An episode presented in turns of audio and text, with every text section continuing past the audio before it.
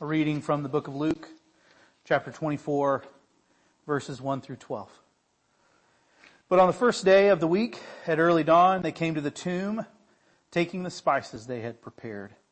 They found the stone rolled away from the tomb, but when they went in, they did not find the body. While they were perplexed about this, suddenly two men in dazzling clothes stood beside them.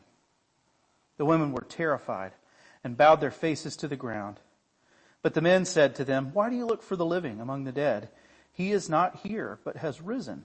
Remember how he told you while he was still in Galilee that the Son of Man must be handed over to sinners and be crucified and on the third day rise again. Then they remembered his words and returning from the tomb, they told all this to the eleven and to all the rest. Now it was Mary Magdalene, Joanna, Mary the mother of James, and the other women with them, who told this to the apostles. But these words seemed to them an idle tale, and they didn't believe them. But Peter got up and ran to the tomb. Stooping and looking in, he saw the linen cloths by themselves. Then he went home, amazed at what had happened.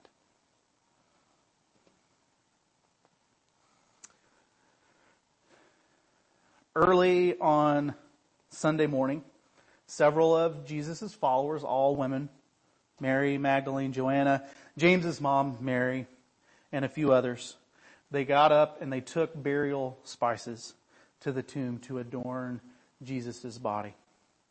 Rome, with plenty of prodding from the senior pastors of Israel, had executed Jesus on Friday by crucifixion. Death by suffocation while hanging naked and fastened by nails to a wooden cross. A humiliating way to die. These women had seen every moment of his crucifixion. They were surely traumatized and deeply grieved. Jesus had been their friend and their mentor. He'd shown them the way of love. They thought he was Israel's Messiah, the one who would redeem Israel. But now he was dead, a victim of horrific torture and violence.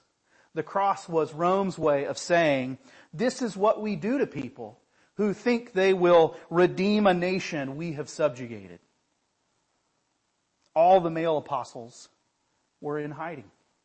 But these women, they were ready to face however many Roman guards they might come in contact with at the tomb.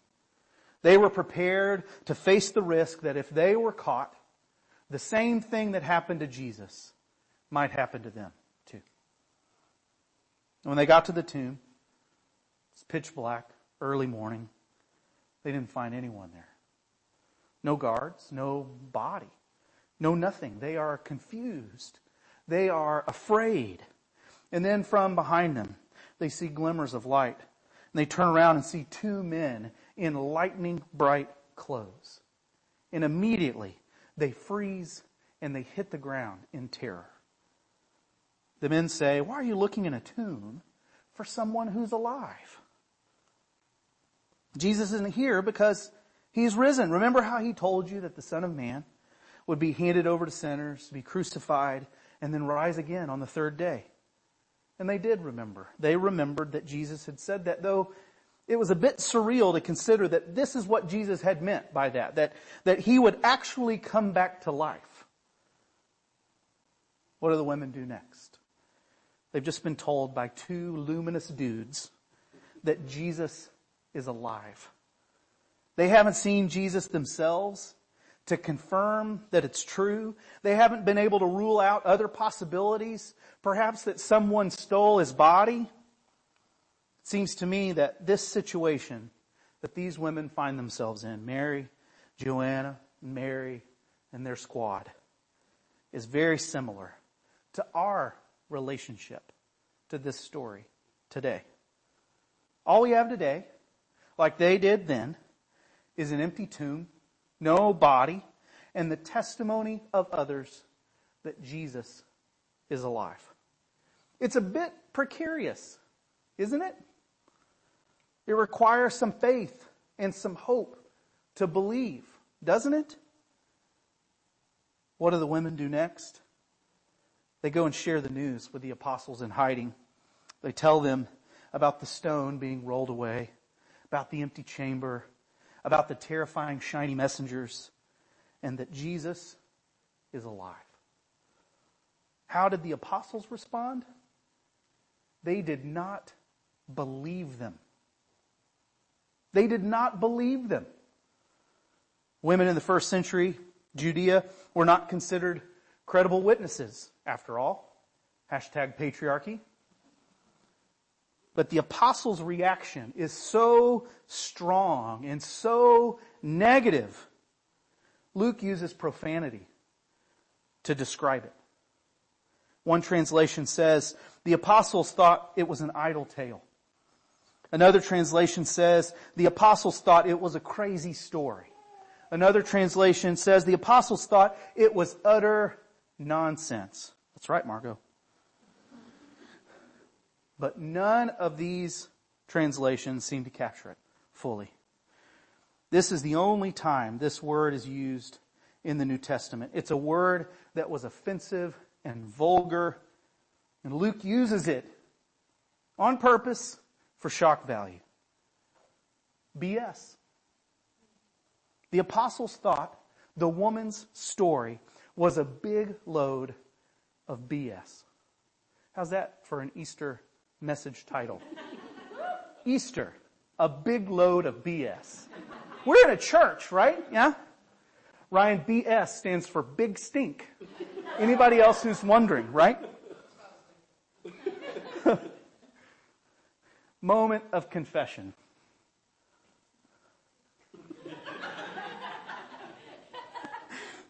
That's Val's moment of confession.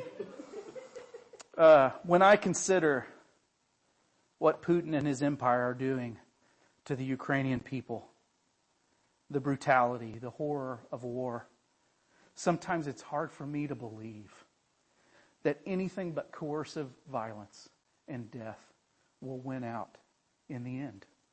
Sometimes Jesus' nonviolent way of love seems like BS. Forgive me. When I consider how Putin and his empire will eventually be stopped, likely by the same coercive violence and death that was wielded against the Ukrainian people, sometimes it's hard for me to believe that anything but coercive violence and death will win out in the end. Sometimes I wonder if Jesus' nonviolent way of love is BS.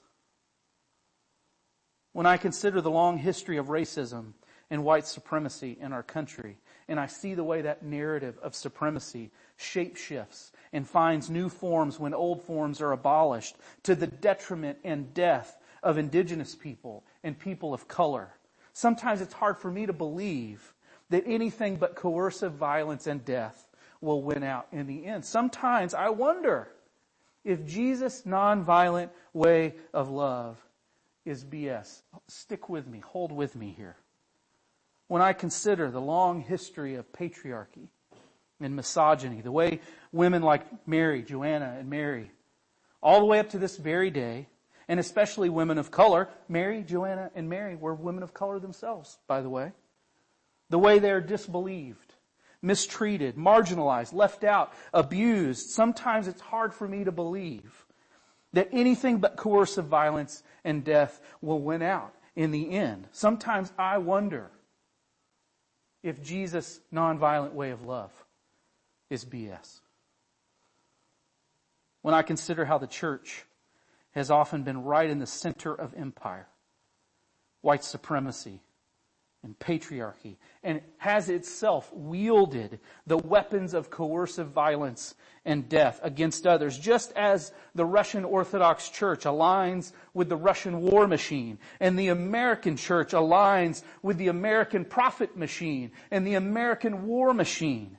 If the church of all institutions defaults to empire and death as the answers, it makes me wonder if Jesus' way is really true? Is it just BS?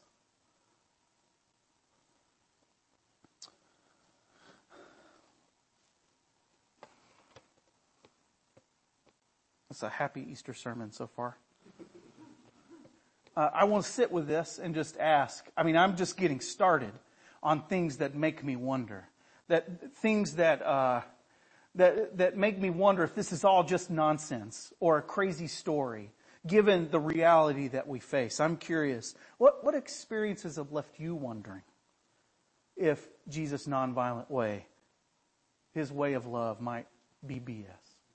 Would you share?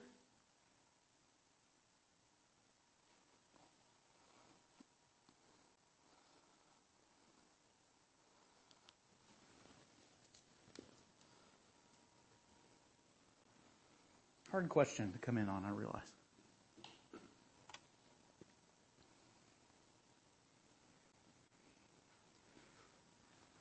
Co-pastor to the rescue. Little person. Um, sorry, I can't tell. Okay. Uh, yeah, independent of the Ukraine situation, just by like my rabbit trail of reading, I went from space to rockets to rocket manufacturing to Wernher von Braun, who was a German who was brought over, to what exactly was happening uh, during Germany, like in Germany during World War II, and then what was happening during World War I. And I've ended up reading a book about how um, between like 1905 and 1915 uh, in the Ukraine, Jewish people were systematically exterminated. Uh, their property was stolen by people who believed that they should not be part of a of the of the nation of Ukraine. That they were taking people's jobs. That they were, um, you know, becoming prosperous at the expense of the native Ukrainian people. Um, and then when uh, Hitler came in with, you know, the option to send them off to concentration camps, the Ukrainian government gladly handed the Jewish, their Jewish citizens over. Um, and I have felt very sad because I'm like, it just seems like it's just an endless circle. You know, like there's no, you grow up thinking that the, the U.S., we were the good guys during World War II and Hitler was the bad guy. And you think, oh, the Ukrainians are the good people and the Russians are the bad people. And it turns out that all of us. Hmm. And I I don't know what to think about that. Hmm. It sits heavy with me. Mm-hmm.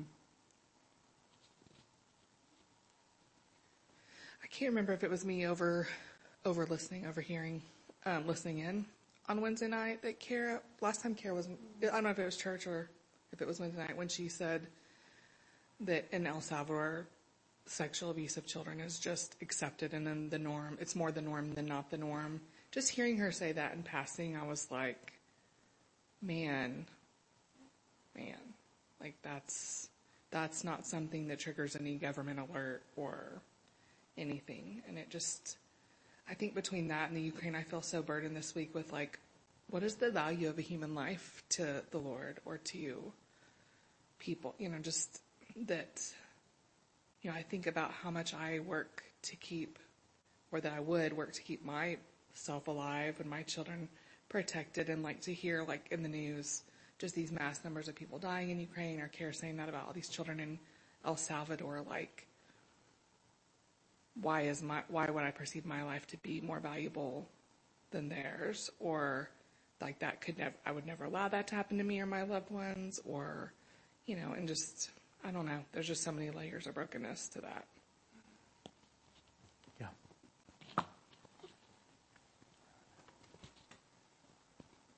Uh, I think uh, I think about how uh, Jen was treated at our previous church. Um, uh, just just ghosted.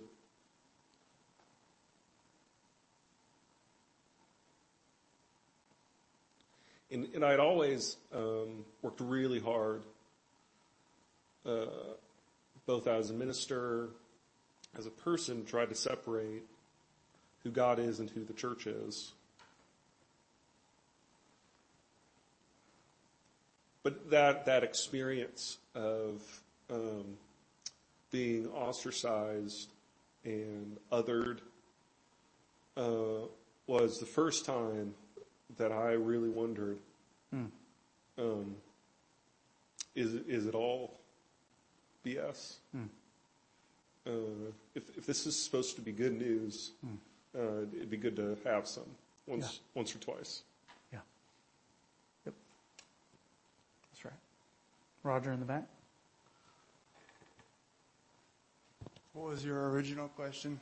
What experiences have left you wondering if Jesus' nonviolent way of love might be BS? Yeah, uh, kind of going back to the Old Testament reading, you know, Old Testament, New Testament. The Old Testament is, for me, was like a very clear, uh, the kingdom of God is not here on earth.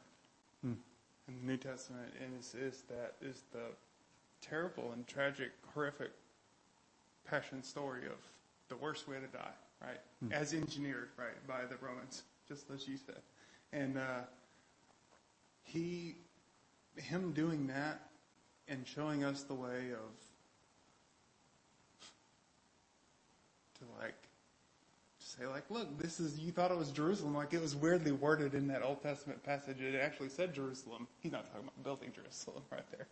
But, uh, what I think I told Stephanie this morning, it's like Easter for me is like, this is the start of the good news. It's just about to start getting good news. So, you know, yeah, this world sucks. and there's all kinds of evil and terrible. But, you know, this is not the kingdom of God. And, you know, want to want to get there and enjoy it with everybody. Thanks, Roger.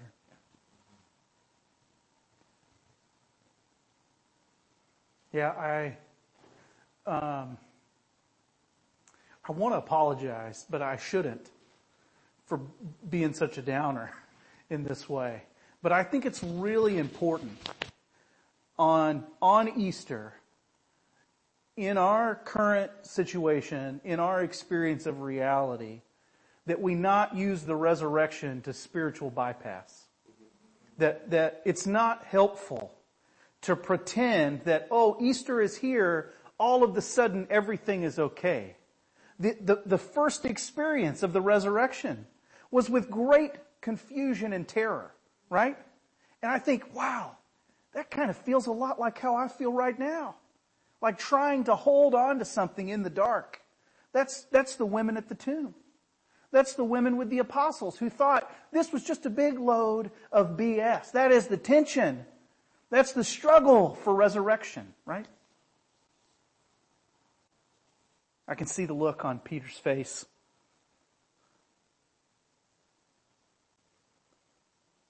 I mean, it does seem like BS. But I mean, what if it's not? What, what if the women are right? What if it, what if it's true? You know, see him getting up and finding a back door to the safe house, sneaking out and running to the tomb. A few days ago, he had denied knowing Jesus. Maybe he shouldn't deny him now. So he gets to the tomb and he sees what the women saw. Only burial cloths, no body. And he's filled with wonder. Huh, what could be happening? The same day, two disciples were heading out to a, a, town outside of Jerusalem called Emmaus, and they meet this stranger on their way. And they talk with him about all the things that have been going on with, with Jesus and with their hopes and how they had been dashed, and they end up having dinner with him, and while they're eating, they recognize, this is Jesus, right in front of us. And right as they recognize him, Jesus disappears from their view. Well, they're, they can't go to Emmaus now. They have to turn back and go to Jerusalem. They run back to the hideout and tell all of the apostles, hey, look what we have just seen. It's not BS. It's actually true. This isn't a load. Jesus is alive. We just saw him. And right as they're telling, Jesus shows up in the middle of their gathering in their hideout. He's like, hey folks. How's that for an entrance? They hug him. They, they touch the scars in his hands and his feet. Uh, he even gets a piece of fish to, just to show them, hey, I'm not a ghost. I mean, you're not seeing a vision here. I'm not an apparition. I can still digest food. I'm going to prove it to you. I, I'm, I'm alive. I'm really alive. It's not BS. It's true. Jesus is alive. The great irony of Jesus' appearance is that it shows what is actually BS. The women's story is not actually BS. Death is actually BS. The coercive violence and the death dealing of empire is BS. Patriarchy and misogyny are BS. Racism and white supremacy are BS. The church's complicity in empire and violence and abuse in the name of God is BS. The power of empire and coercive violence and death will win out in the end? That's BS. Hear the story of Mary, Joanna, Mary, and their friends. Jesus isn't dead. He's risen from the dead, just as he said. Jesus' nonviolent way of love is vindicated. Victory is snatched from the jaws of defeat. Life swallows up death.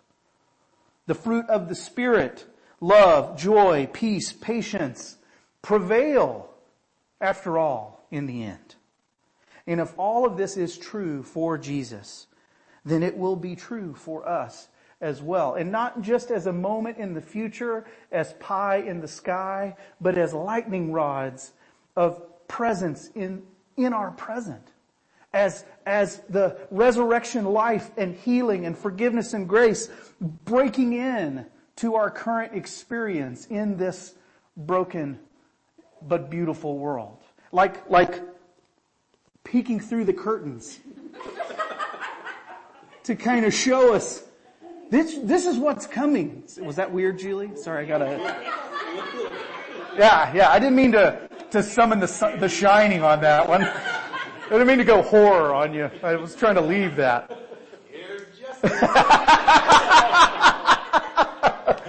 Ooh,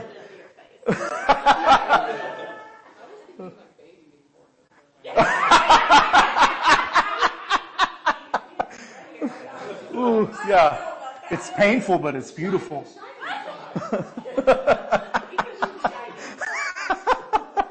oh, that's what the trigger was. Gotcha.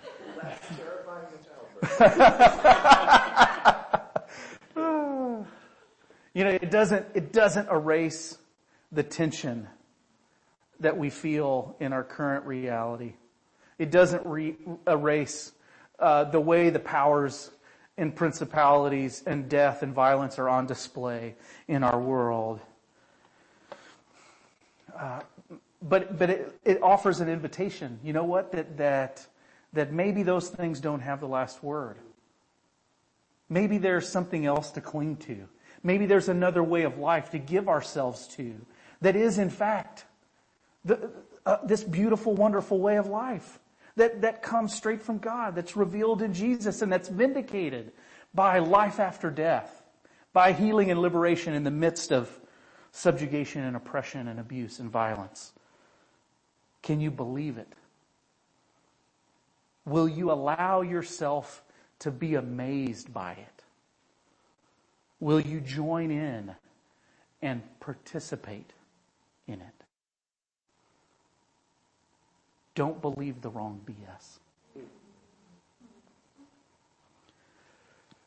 How's the Easter story impacting you this morning? Val, we got a mic out there?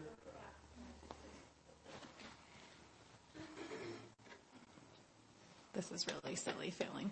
Um, this mic, not the story, sorry. Um, yeah. Yeah. um, I think I oftentimes when I think about the story of Jesus' resurrection and I think about like, you know, the women coming and seeing that he's not in the tomb, I, I think of all the characters in it as like very flat, right? I don't really think of them as human beings. Mm. And it was really interesting to me to think about how traumatic it was for everything that they witnessed. Mm. Like, and then how perplexing and scary then coming there and seeing nothing, and then also then the gaslighting that they experience Yes. of like, we don't believe you. Yep. Um, and so it's like, I feel like two things are true, right? Like there is real trauma and horror in the world, and there is also real beauty and hope that gets mixed in there somehow. Um, I, th- I thought a lot about, um, this story of my sister's friend from New York who, um, her, her kids were horrifically killed in an awful accident. Um, Ruthie.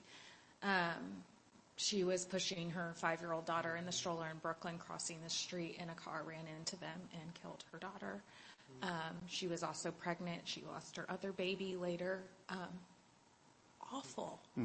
So much violence, so much death, so much horror. Um, and I, I remember thinking about that, and I was like, I don't know how you just go on after something like that. Like, how do you go on? And um, she has another baby girl, and they named her Hope. And it does not erase the pain, the trauma. I mean, those are things that she's still dealing with. Yep. And yet, there's also this uh, there's this other balm that comes with it. I also think it's really beautiful that Jesus showed his his scars, like his wounds, right? Yep. It's not like he was raised and then it was like it never happened. Right. Like there's you can still see where the pain was, Yep. but then there's also been healing. It's Yep. it's a really beautiful and difficult tension to kind of carry. Yep. Thank you, Val. And on that, on what Val was saying, I think it's at the same time and cyclical. I don't, like you said, like I don't think there's this like stopgap of like the bad stuff is here. We can mm-hmm. see it. It happened. It's over. Now we're moving on to the good stuff. Like mm-hmm.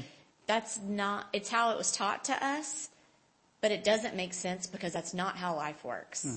So once you experience any kind of grieving, loss, death, Uh, which I have personally in the last year and a half, it I have found that it, it it's not ever over. It's not ever like, whew, so glad my grieving process is done. Hmm. We can move on. They're in a better place. Like moving on, and it, it's never going to be like that. It's hmm. never going to be like that. And so the what Val is saying of the mixture of it all, of it sitting in tension together, mm-hmm. that it it is. It's why we lament. It's why we still focus on the crucifixion. It's not like the church all of a sudden was like, well, we don't have to talk about that anymore. Mm-hmm. Like that's uncomfortable. We're done mm-hmm. with that. It's over. He's raised. I'm so glad that we still acknowledge it and focus on it because in our everyday life, it doesn't go away, you know? So that's where the hope comes in that sits with it, Yep. which is uncomfortable and awkward, but it is life. Yeah. Yep. Thank you, Lauren.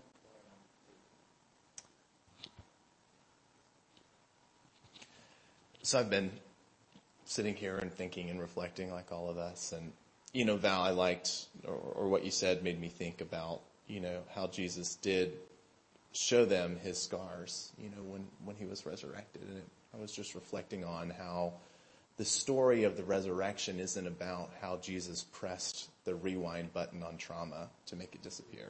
Mm-hmm. It's a story of how our God overcame that trauma, how he grew around it to perfect love around it. And I, I'd never really thought about that before. And, um, you know, something that I've been reverberating on and, and struggling to think of like how to share, but it's just something I've been working on through a lot. So I challenged myself about three years ago to try and read a biography of Martin Luther King um, to understand him a little bit better. And um, I looked up the one I wanted to read and found that it was longer than War and Peace. and uh, I just started it three months ago. Uh, so part of this is the story of how Miles procrastinated on that. Um, as an Enneagram 3, this is a big step for me to admit. Hey, you're you're safe. There's no judgment in this. That's right. space. That's right. But I'm here and I'm doing it, and I'm probably two thirds of the way in. And, um, you know, I've learned so much of his story that, especially I think in, in the way that, that the circles that I grew up in, we don't tell his story. Um, and, you know, this is a story of, you know, an extreme commitment of nonviolence, of, I did not realize how, um, contemporary and uh, so what a continuation of his movement from Gandhi to Martin Luther King uh, was going on, that they met and studied together in this concept of Gandhian nonviolence to pursue social change. And so there's just so many things about that that are reverberating with me um, and the way, you know, that he was treated, but the people that were with him, you know, I mean, he was in prison overnight listening to another person just moan in agony after the police had beaten him so brutally that their bone had, I think, multiple, multiple fractures and they left him in the jail cell for 18 hours, you know, before uh, another man finally came in and was hit in the head uh, with a cane and was bleeding down his face as he finally got assistance to uh, this person that was in jail and to watch, I mean, just event after event, you know, like that um, happen. And then to have a quote, you know, the one that was coming to mind to me this morning of um, when he said, you know, the, the moral arc of the universe is long, but it bends towards justice. And to sit with that and to think about what it's like to be, you know, one key in the cog of this cosmic scale. Um, that is a higher level of enlightenment to me to, to, to reach that point to understand, you know, this thing has been thousands of years in the making and here we are and what does it mean to play our part in 2022. Yep. So I don't know. I've been reflecting on that with today's Easter story and, and how Jesus laid down the original example of that, of growing around his trauma, uh, rather than trying to just erase it. Yep. Thank you, Miles. I also think what's hopeful is that no matter where you are on that cycle, like Jesus is with you, right? So if you're like, I'm in the violence, I'm in the horror, I'm in the darkness, and I see no hope, like Jesus is like, I'm with you, mm-hmm. right? If you're like, I'm seeing the hope, I'm, you know, I'm feeling so like excited about life and about things, and Jesus is also like, I'm with you. Mm-hmm. And like, the good news is that like, it's okay to be in either in any part of that whole cycle and it's okay to vacillate between those two poles but jesus is still there Good. Two, Good. two things that are Good Friday service Kara reflected on. Good Friday being like the Christian day that she looks forward to. It's the one, uh, given all the death and violence that she deals with on a daily basis. Uh, she said it's the day that uh, um, I, I- feel like I fit in the Christian story. Yeah. Um, and it's, it's because um, God is an empathetic witness. God is one who says, I know death and violence. Um, and building off of what I reflected on earlier, uh, thinking about storyline, uh, man, I'm just a hot mess today. Thinking about storyline, uh,